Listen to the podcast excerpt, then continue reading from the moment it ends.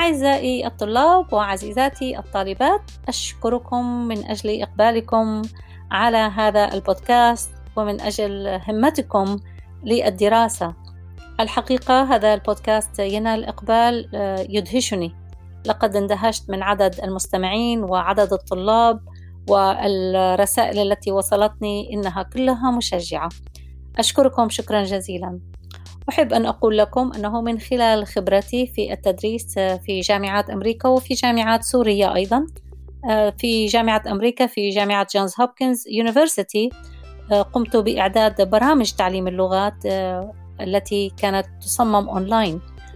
كنت أعلم سنة ألفين وسبعة، ووقتها لم تكن برامج تعليم اللغات أونلاين شائعة أو لها شعبية، ولكن ابتدأنا وما زالت جامعة جونز هوبكنز يونيفرسيتي تستخدم برامجي في تعليم اللغة العربية، وكنت قد أشرفت على تدريب المدرسات في تعليم اللغات أيضا، ليس فقط اللغة العربية.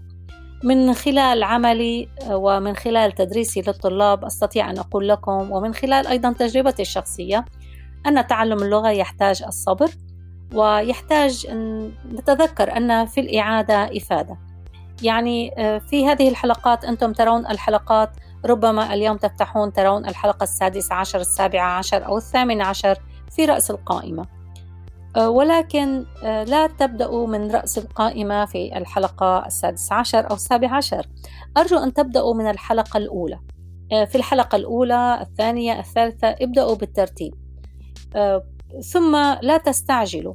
أحيانا نحب أن نتعلم لغة، أنا مثلا أحب أن أتعلم الإسبانية، فبدأت أدرس وأريد أن أصل إلى الحلقة العاشرة بأسرع ما يمكن لأني كنت عندي شغف للتعلم، ولكن هذه الطريقة لم تنفع ولم تجدي، فعدت من البداية.